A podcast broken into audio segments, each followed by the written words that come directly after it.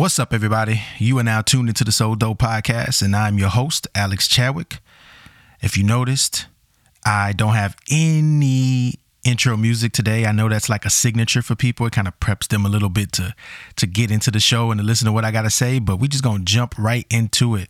Uh, it's a, right now it's approximately 5 a.m. I'm a, I'm an early bird. I'm an early morning person. Um, I get up every day um, around 4:30 a.m. Um, you know, and and and this morning, um, I just want to get up and talk about George Floyd, and not so much George Floyd as a person, but the incident that rocked the world.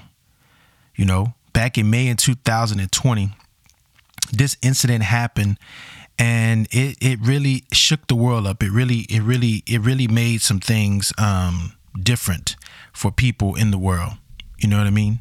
And people came out in droves to protest this and and and and, and people were appalled and, and, and it was heartbreaking to watch George Floyd um, die the way that he died.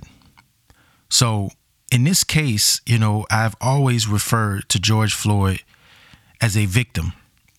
Now, before I even get too far down the line in this show, I want people to understand that um, that I'm not saying that there haven't there hasn't been other um, incidents of police brutality or police killings. But if you notice, since you've been listening, if you've been listening to the show since episode one, um, I am hyper focused on George Floyd for for so many reasons.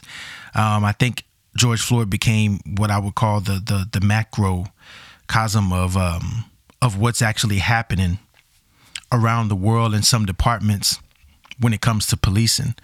Um, and he's probably, uh, his case is an excellent case study uh, for us to look at as an example of what we think and we feel needs to change in policing in America.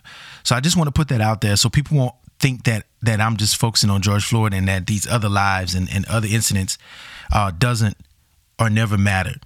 Um, but let's not forget about the George Floyd incident. You know, regardless of what people may think about him personally, um, me personally, I, I feel like, and I believe in my heart that he is a victim in this particular incident. And people say, Alex, why why do you why do you think he's a why do you think he's a victim? You know, because he wasn't trying to kill a police officer, hurt anyone at that moment during the commission of his crime which, from what I understand and, and what was reported to us, is that he tried to slip a, a fake $20 bill or something like that, right? But what has happened is during that time, people have used that that that commission of a crime, which is a nonviolent crime, by the way.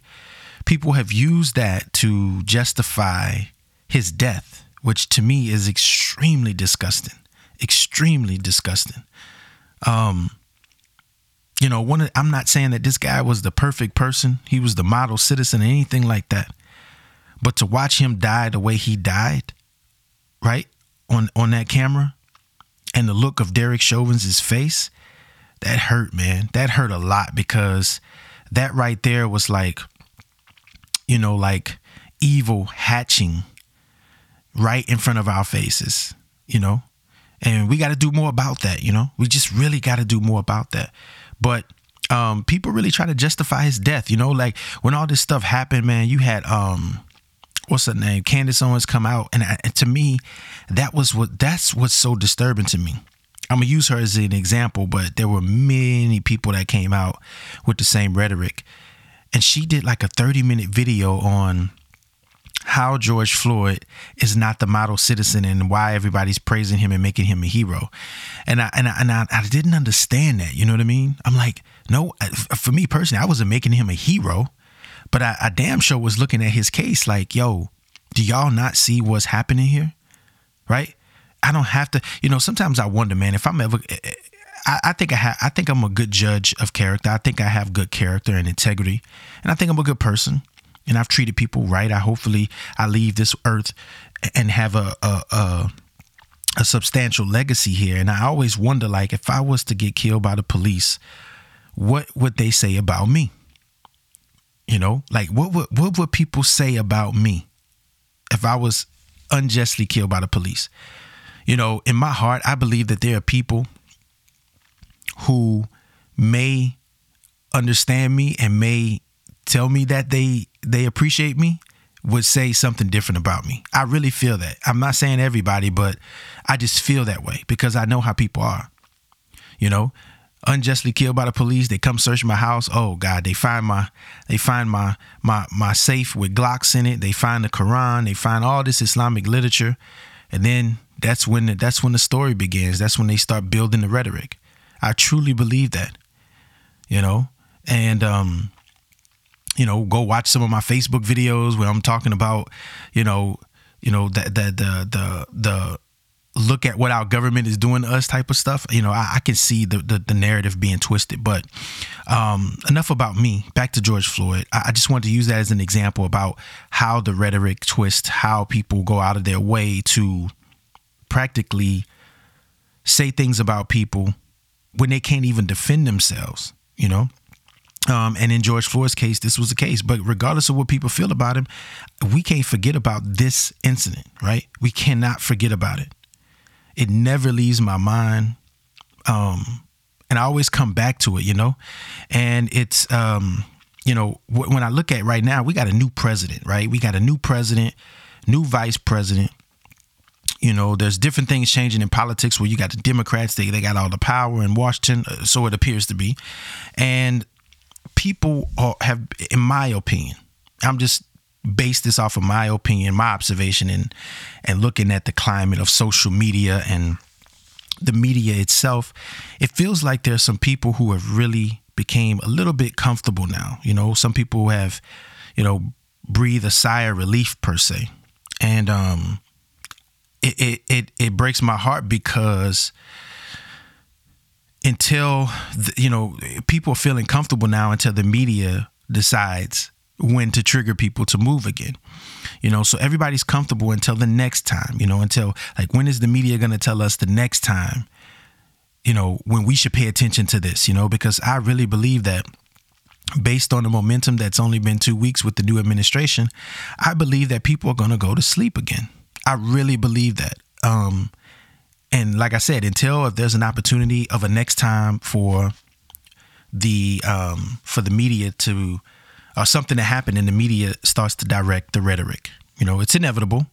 Um, the kids aren't in school, but somewhere down the line, deep deep down inside of me, I feel like there would already been another school shooting.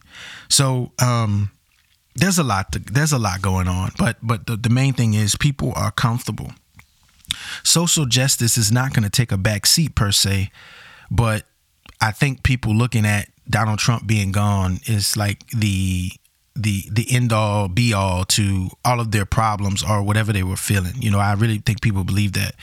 And when it comes to social justice and especially policing and police brutality, this didn't start 4 years ago when Trump got into office.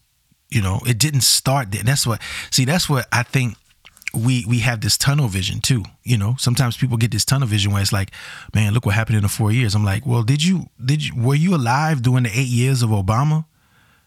the civil unrest, the police brutality, the police killings during Obama. But did we blame Obama for that? We all lived through that, right? So it's you know, some people say, well, Obama, he was trying to, you know, he was trying to bring unity between us and Trump was not. Doesn't matter. Obama nor Trump had any influence over the police brutality that continues to happen, right? these incidents that continue to happen. I'm not saying it's a it's an astronomical number of things, but what I'm saying is is that they the, the president, in my opinion, my personal opinion, don't have any merit on what's going on with the policing in America, in my opinion. If that's the case, damn, this should have why hasn't it changed yet then? Does that mean that both sides of the part of the parties want want this stuff to continue to happen? like I say, the media controls the narrative, and there's people talking about police reform, but it's only opportunistic for the for the media to talk about it when they want to talk about it. But I think the media should be talking about police reform day in and day night, day day in and day out. But that's not what's happening. So we can't forget we can't forget the George Floyd incident. You feel me? We can't. We just can't forget it. You know, we can't we can't we can't let this leave the back of our you know it's kind of like you know like to me equivalent to like rodney king nobody's ever gonna forget rodney king and everything that subs- uh, subsequently happened after the rodney king incident nobody's ever gonna forget george floyd but what makes this what makes those incidents different is you know regardless of what rodney king did right you see you know four, five, six officers around him beating him. And at no point, someone decided to say, hey, let's go put him in handcuffs now. And people say, well, you didn't see what happened before. Okay, I'll give you that. But when I'm looking at a man that's getting beat almost to his death, and his officers standing around looking, taking turns basically, when anybody that's familiar with the use of force I won't give away too much about how I know about this, but anybody that's familiar with the use of force knows you're going to use the minimum amount, right? The guy's on the ground. At some point, you need to grab the guy. What's the goal? Is the goal to take this guy into custody, or is the goal to beat his brains out? It looked a little different to me with uh, Rodney King. Now, with George Floyd, they didn't beat him up, right? But it was just as humane, inhumane, I mean. This guy was kneeling on George Floyd's neck. He was kneeling on his neck. The guy couldn't breathe. George was crying out. And then you got two or three other officers on his other body parts. Anybody ever had somebody lay on top of them? Right? Anybody ever play football and you get stuck underneath the pile? That's tough. Just imagine being handcuffed with your hands behind your back and you got three, four officers on top of you, restricting your lungs from even expanding, and you really can't breathe, let alone having someone on your neck fixating you. What we saw was a, in my opinion, that was a lynch, a, a modern day lynching. And if we didn't have the video, we would never know what happened. We would never know what happened. I get a little bit shaky sometimes. I get a little bit emotional because the thing when I'm talking about this, the, the, the image is playing in my head. I haven't watched that video, you know, since. Um, it's very hard to watch. Um, I think one time after I went and I watched the video and I just, you know, I cried about that, man. I'm like, damn, like, how can you be so cold, bro? So cold. But George Floyd was made to be an enemy. And he wasn't even committing a nonviolent crime. Okay, if he was high on drugs, like what what do we do with those people?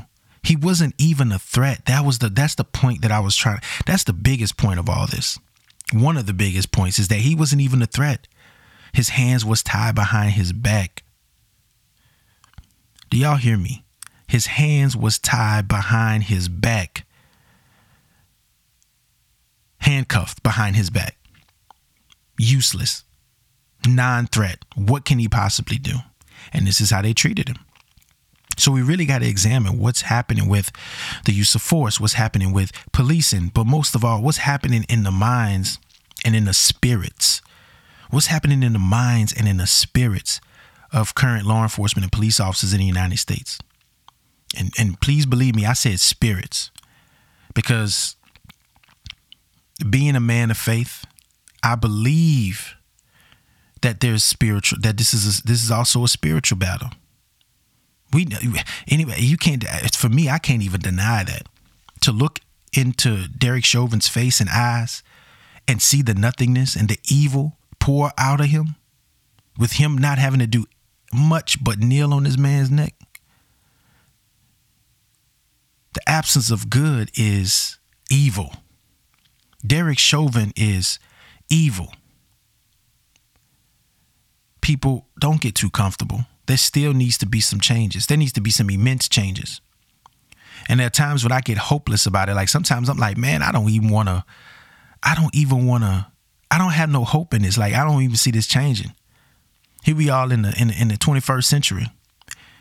Our ancestors was dealing with this. They're, they're, they're, you know, the people that, that came after them were dealing with this. You know, not that long ago in the 60s, man.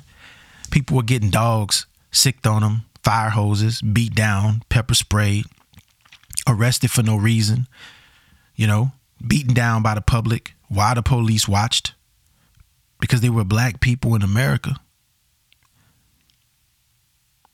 I'm not saying that we haven't made no strides. Y'all hear me say this all the time. I'm not saying that we haven't made no significant progress, man. But you gotta, you know, all we do. See, here's the thing: in America, we just go from one thing to the next. That's how bad it is. So we might go from one shooting to one police brutality incident to one terrorist attack, you know what I mean, or to one social issue to this social issue, and and, and the media is a big part of it, and they control it. They control what we're doing. That's how bad it is here on a social level. So sometimes I feel like this will never end, but I know that there still needs to be change. But then when I when I look back 50, 60 years ago, I'm like, damn, it's gotten it's gotten better since then. It, it has gotten better. But at the same time, I'm like, damn, damn, man, like you got you got an ideology, you got people that yeah, they you know, they say, well, yeah, the officer was wrong, but you know, this is the kind of world we live in. The officer was wrong, but now I'm not saying now if George Floyd was out there throwing rounds at him, trying to kill him, trying to shoot him, spitting on him, trying to harm him, that would be, you know, I probably would change the way I think about this situation. But the man was a non-threat. He was probably on drugs, very confused, but he wasn't a physical threat to them, especially once they got him in the handcuffs. If you watch the video. But there's still people in America who says, "Yeah, the officer was wrong, but," and that's what pisses me off. And that that attitude, that ideology, that right there is what makes me hopeless. Makes me hopeless, makes me think that there's no way that we could change the hearts and minds of people. If your goal in life is to eradicate racism, you can stop working right now because racism and how people feel within themselves is never going away. That's why I say this is a spiritual battle too. I think the Bible says something about that. We don't, you know, we don't wrestle with flesh and blood, but there are principalities that are out here, and you don't have to be a religious person to understand that. I don't think. So it's deeper. It's much deeper than that. Much, much deeper. But there needs to be a change. What I find interesting is no one's talking about Derek Chauvin anymore. And even during the height of the incident, he wasn't really talked about that much. Why? Because of course, you know, um, the, the the height was about George Floyd. People did talk about the incident, but guess what? It's almost like Derek Chauvin just faded away. And people say, "Well, that isn't that what we want him to do?" No, no, we don't want him to fade away. And this is why we don't want Derek Chauvin to fade away. Because if you think like just like with the Rodney King incident, if they had those four or five officers back then, and there's one Derek Chauvin today, there's more Derek Chauvins running around here. And people say, well, you know, you can't judge a whole profession based on one bad apple. Listen to me, man. That's a true statement. But here's the thing my goal, I know there are good law enforcement officers out there in police. I know this for personal fact. But listen, in, in my life, my own personal life, is not to focus on the 99% that are good. I want to focus on the 1% who are making, uh, who are causing 99% of the problems. Do you understand what I'm saying? And until we fix that, until we call that out, until we police that, then the 99% that are good are going to always suffer under the banner of the 1% that make 99% of the problems. So I ain't got time to be focusing on the good. The good, the good going the the you know, the good is going to be damn if they do, damn if they don't. But see that bad, they allow to to um, circumvent. They're allowed to uh, hide and, and grab the coattails and blend in with the good. So we got to call them out. They have to be made examples of. That's the only way. So, you know, I'm not going to fight. I'm not going to fight this particular social argument with don't judge don't judge a whole profession by one bad apple. Well, guess what? Apples just don't fall out of the sky on their own. They grow from trees, right? Right? That tree has branches, leaves. That tree has roots. You hear what I'm saying? So don't don't tell me about one bad apple. Don't tell me nothing about no one bad apple. Because every apple starts somewhere with a seed, with the roots, with the tree, with the branches. And the crazy thing is, you know, you look at apples, how apples are harvested today, they're harvested in orchards, right? In orchards. And on every tree, I'm pretty sure there's a bad apple. But in this society, in the human society, the way we operate socially, you know, that one bad apple can spoil the entire bunch. I'm sorry. That's just the way I think about it. And I think that's the way that we should think about it. So ain't nobody really talking about Derek Chauvin anymore. Nobody knows any updates on this case. Nobody's talking about him. This guy is scum, man. And then we wonder, like, why was Kaepernick kneeling down? Why were people crucifying him and attacking him? Why? And that's what that's what breaks my heart. People don't even understand why. Why? why he was kneeling. Nobody nobody takes that into consideration. Not nobody, but the people on the other side of this particular social issue or argument, they don't even know why. They don't want to understand why. But the media, they control the narrative. They had the opportunities and mixed with the ideologies of these p- people, particular uh, side or party or, or whatever it may be, politics, it was a perfect timing to crucify this guy in the media. And and and quite frankly, I'm just disgusted by it. I'm tired of it. And people say, well, why you say nothing about the rise of Black Lives Matter, blah, blah, blah, blah, blah. Well, guess what? I speak out against that too. If you listen closely, you can hear me. I'm not trying to hide it. I don't condone violence. I don't agree with the riots and the looting. Right? I don't agree with that and even still as a human being there's a there's a deep there's a deep uh, feeling in me sometimes that I don't even care sometimes because I'm emotional, right? I have this human experience. But then I trace back and I'm like, nah, this is not right. What are we going to do? How are we going to fix this? So, me, I struggle with having that balance, but I do call out the violence on both sides. But you're not about to make me hyper focus on that when the, the, the catalyst of all this was literally an institution, which is the police, that that that fired this up. Because here's the thing about Negroes: we gonna be, we usually gonna be kept quiet for a while, but when you wake us up, sometimes there's no stopping, and no telling what's gonna happen, especially when it looks like someone has been wrong. Well, Alex, what about black on black crime? I'm gonna tell you something. I used to say those words, black on black crime, until last year. And I talked to a friend of mine and he made me understand something that I never thought about. And I realized, I realized, I mean, we can call it black on black crime for, you know, for lack of better terms. But when he he broke it down to me and he talked to me about black on black crime, you know, that mantra, that statement. It's not even a statement but how people use that, you know, to target something that people use for justification to kill black people. And it's just those words. It doesn't change the circumstance of that there is violence in the community. So now I say violence in the community. I try to stay away from black on black crime. But the fact that there's violence in the community, right? It doesn't change that fact and the kind of violence that's happening.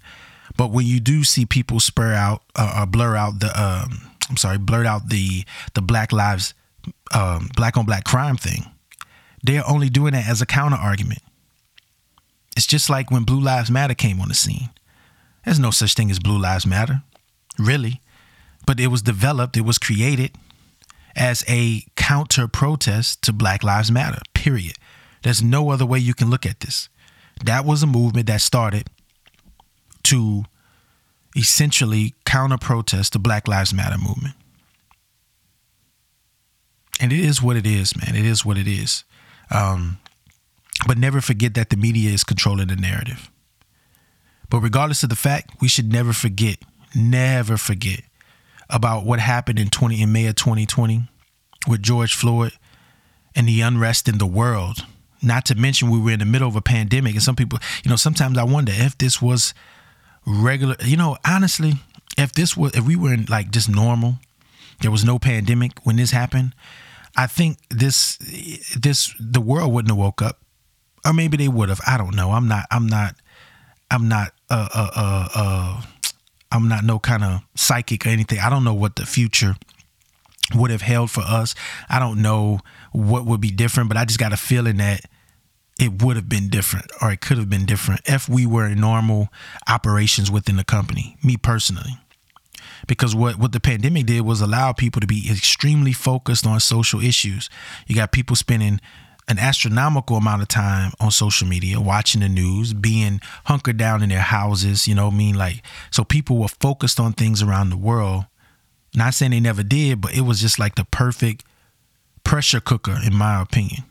So I just wanted to take this time to really just remember George Floyd, remember this incident, you know, and remember, most of all, remember uh how he died. That's that's that's that's the thing for me. How he died is what's extremely prominent and important to me to make sure that I highlight.